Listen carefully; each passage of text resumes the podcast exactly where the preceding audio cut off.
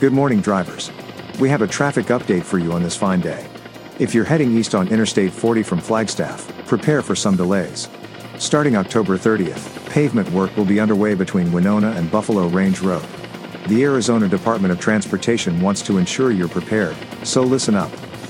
From Monday to Thursday, between 6 a.m. and 5 p.m., and on Fridays, from 6 a.m. to noon, if necessary, lane restrictions will be in place.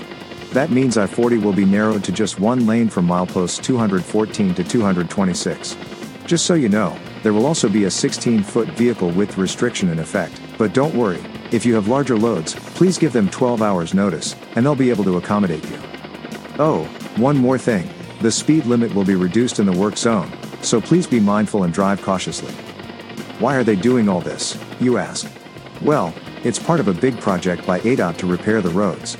They've allocated a whopping $90.5 million for this initiative. Last winter, they had a record amount of snow and rain, which caused some significant damage to the roadway.